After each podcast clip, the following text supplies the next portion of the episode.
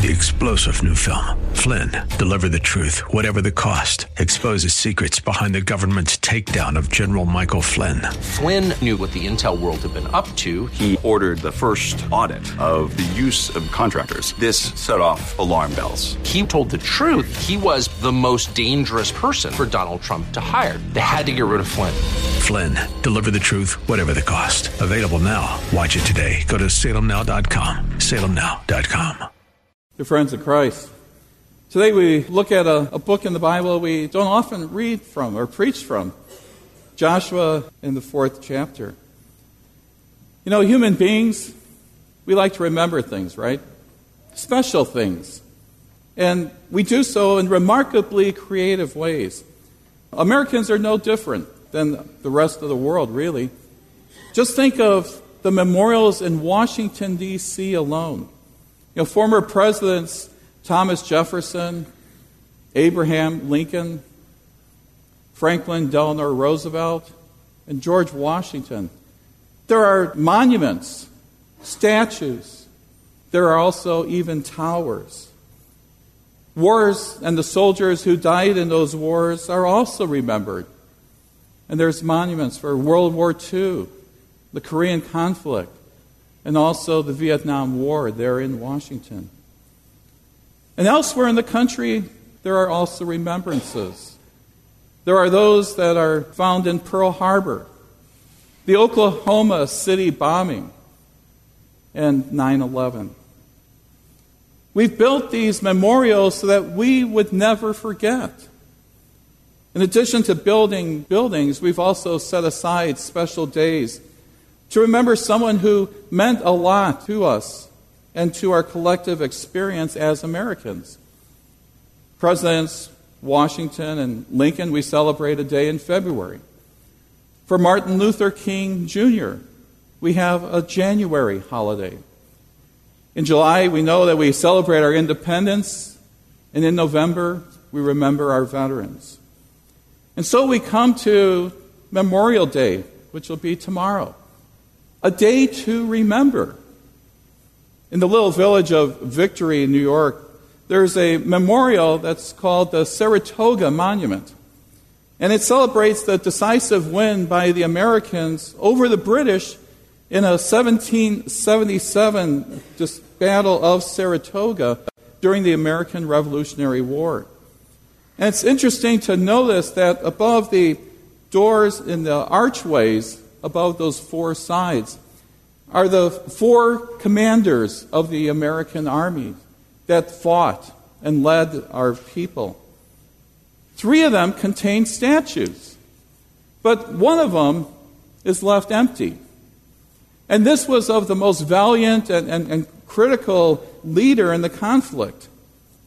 That commander was Benedict Arnold. And as we know, he had defected over to the British side. The monument, you know, it's really a, majestic tower of over 155 feet. And work on it has started 100 years later after the battle. And there's a staircase that visitors can go up to that's almost 200 stairs in the height there. And they can see beautiful views of the surrounding countryside. Well, there's a man named Stan Purdum, and he had lived in nearby Saratoga Springs during his teen years. And he and his friends used to take their bikes and take rides to the monument. And more than once, Stan got up all those stairs. And his family moved to another state while he was still in his teen years. Several years ago, he took a vacation with his wife and kids, and they were going to New England and he detoured to show them this Saratoga monument. And he was looking forward to revisiting his boyhood spot, especially since none of his family members had seen it besides him. It was a hot day when they arrived there, and the motorhome that they were traveling in uh, early in that journey, uh, the air conditioning had quit. So they were hot, tired, sweaty from long hours of travel. And the kids were seated in the, the back of the vehicle there playing cards. And when their dad urged them to go see the tower, they merely glanced out at the window and they, they said something about, oh, it's just another monument. And they kept playing cards. And his wife, she urged Stan to go and take a look, and she stayed in the vehicle with the cards. She was more concerned about getting to the, the camp that night and to hopefully find perhaps a swimming pool that the kids could swim in. Well, somewhat disappointed, Purdum says that he, he walked up to that massive structure, consoling himself with the knowledge that at least he'd be able to climb that staircase and see that surrounding countryside. Well, when he got there, he found the door was locked. In fact, that tower had been closed down just minutes before the family got there. And driving away, Purdum thought about how no one in his family, you know, how they had looked at the monument or even the memories that recalled. They just didn't think it was important. To the kids, it was just another pile of stones like others they'd seen. To his wife, it was an interruption in getting the family settled for the night. And to Purdum himself, the monument did not stand for those brave soldiers who died in 1777 but it was just a remembrance of happy times that he had as a kid. You know, if those who had built the monument had asked Purdum and his family members what that monument meant to them, those people would have been disappointed in their answers. But this is what tends to happen to monuments. They become detached over time from the events that really meant for them. If you consider even Memorial Day, you know, it's a day to remember fallen servicemen and women who gave their lives in serving their country. And yet, for many of us, you know, it's a, a, a day off of work, perhaps. It's a holiday. And each year, the many crowds that gather at the cemeteries and other memorial sites, those crowds get a little smaller each year. Take a look at Joshua chapter 4 with me says Joshua called together the 12 men he had appointed from the Israelites, one from each tribe, and he said to them, Go over before the ark of the Lord your God into the middle of the Jordan. And each of you is to take up a stone on his shoulder, according to the number of the tribes of the Israelites, to serve as a sign among you. And in the future, when your children ask you, What do these stones mean? Tell them that the flow of the Jordan was cut off before the Ark of the Covenant of the Lord. When it crossed the Jordan, the waters of the Jordan were cut off. And these stones are to be a memorial to the people of Israel forever. The people of Israel were on their final leg of a journey. You know, after they had fled Egypt and slavery there, they're just about the promised land. And one final barrier was in front of them and that was the Jordan River. God had instructed Joshua to send those priests carrying the Ark of the Covenant into the river. And as soon as their feet would touch the river, the waters would be parted. Obviously, not as big as the uh, you know, Red Sea itself when it happened with Moses and the people, but yet still a miracle again by God. And the whole nation of Israel would be able to cross over on a dry riverbed. That was an event that was worth having a memorial. We know that as a result, God had told Joshua to have one man from each of those 12 tribes. Take a stone from the riverbed and you carry it onto the riverbank on that new territory. And then Joshua set up those 12 stones as a memorial, as a monument. And it was to commemorate God's intervention as he parted the river for them. It's important to remember. Now, Joshua, his closing words were These stones are to be a memorial to the people of Israel forever. oh, sure, a memorial forever. Like that's going to happen. We know today that you know, we can't find those stones over there. And perhaps predictably, you know, later generations of Israelites did not always care about the things that were symbols of their ancestors' monuments. And like Purdum and his family, you know, fewer people were asking, what do these stones mean? The same trend really continues today with our memorials as new generations come along. And since they weren't a part of the events and also the factors that were so important to their parents and their grandparents' generation, You know, it's not surprising that younger people do not give the same value to those things. That certainly became a problem for Israel, too. Despite the various monuments that the people of one generation had erected, the next generation was less interested in what those stones represented. Joshua may have hoped for many generations to ask, What do these stones mean? But in fact, many did not bother. In fact, one of God's chief charges against the people of Israel was that they forgot about him, as he states later in Jeremiah and Ezekiel. Now, before we get down on them for their failure to remember, you know, let's acknowledge that it's probably not even reasonable to expect something that commemorates a value or an event for one generation to have the same impact on later generations who weren't probably even born when that event happened. Still, by ignoring history, though, we know that we can lose the benefits of learning from the past even as we had stated in that con- confession earlier. You know, we gain from knowing what we as a people of this earth have gone through. And also for us Christians, what we as people of faith have gone through through the years. As a student once said, without knowing history, we are doomed to repeating the mistakes of the past. Without knowing history, we are doomed to repeating the mistakes of the past. But here's a, a key insight. You know, the meaning of past events can't be quite the same for us as those who lived through them. So our job is not to force our children to bow at our memorials that we may create. But what we can do is to help them understand why they have meaning for us. We can help them see our piles of stone both literal and, and even figurative ones, as if not memorials, at least milestones on the journey of humankind. In other words, when we build a memorial, you know, whether it's intentional or not, we can think of what it will mean for the current generation and for the generations to come. For example, you know, here are some things that a memorial can do for the generation that was there and for those that come later. A memorial can celebrate heroic or happy events and can mourn tragic ones.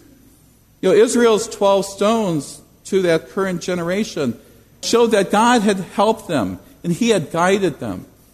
Well, as a, a milestone to the next generation, it witnesses that people earlier were helped and that those in those later generations they can understand that God is there to help and to guide them too. A memorial can re- be reminding those who lived through the event of the terrible cost of war. As a milestone, it can cause later generations to do all that is possible to avoid bloodshed and to find peace as the greatest way to continue in the world. A memorial it can promote healing for the people who were there or had loved ones there also. Think about that Vietnam War memorial for the veterans, or the Oklahoma City memorial that had all those chairs of the young children in the daycare who were killed. As milestones, it can help people deal with emotional pain and to have the strength to continue to carry on and live. And finally, a memorial can help the immediate generation realize that something significant happened that called for courage and sacrifice. It can also, as a milestone, communicate to each age that there will be significant things that call for courage and sacrifice. And one particular memorial that should never be forgotten is this you know, it's not limited to only being seen as a monument. And it's rare that you have to describe to someone else who was responsible for that particular remembrance. Just last night, saw on the news about the Coptic Christians. Coptic means Egyptian. But those who were, the 26 were killed on a bus. uh, on Friday. And it, it really hit home because a Tinley Park man, his wife, two sons, and a grandchild, and other family members were on that bus. And they all died except for his wife. And most and Marcos and his wife, they were members down at St. George Coptic Orthodox Church down in Monee. Many sacrificed their lives for the flag, a symbol of our country. These were people who sacrificed for the symbol of the cross and what it means. As they were told to give up their Christianity and turn to Islam, as these ISIS terrorists had attacked that bus. And they said they would not leave Christianity. And as a result, they were killed for their faith. But that's what that cross meant so much to them. The cross of Jesus Christ will never disappear. We know that some memorials speak to our freedom as citizens, but this cross tells of our freedom from sin and death and the power of the devil. We know that it has a definite impact because it tells us of Christ's death and resurrection. And because that we are forgiven. We have eternal life that awaits us and all who believe in the, what the cross stands for, and that is Jesus Christ. There are joyful reasons for that cross, too. And today we celebrate another addition to the family of God through the waters of baptism. If you remember, it was 488 years ago that Martin Luther, when he wrote his small catechism, he also reminded us to daily make the sign of the cross in remembrance of our baptism. And also as we live each day as that new creation in Christ that we are. Monument builders, they don't have the power to force others to honor these monuments themselves. But they can help them to understand the milestone implications of what they stand for. As believers in Christ, we are always able to share the good news that Jesus has not only died, but that he is alive, and our ascended Lord will return someday as he has promised. That's what makes the cross so unique compared to any other type of monument or symbol. And that's what makes it important to remember. In Jesus' name, amen. And now may the peace of God, which surpasses all of our understanding, keep our hearts and minds in Christ Jesus, who is our Lord and Savior. Amen. Three star general Michael J. Flynn, head of the Pentagon Intelligence Agency, knew all the government's dirty secrets. He was one of the most respected generals in the military. Flynn knew what the intel world had been up to, he understood its funding. He ordered the first audit of the use of contractors. This set off alarm bells. The explosive new documentary, Flynn, Deliver the Truth, Whatever the Cost, uncovers the facts behind this scandal. Flynn told the truth. He was the most dangerous person for Donald Trump to hire. I find out the worst enemy that I'm going to face in my life is right here in America. They took my assessment and they wanted me to change it. And I was like, I'm not changing it. They had to get rid of Flynn with in depth interviews, archival footage, and never before seen personal records of the man behind the headlines. I just felt like I was drowning. Flynn, deliver the truth, whatever the cost. Available now. Watch it today. Go to salemnow.com. Salemnow.com.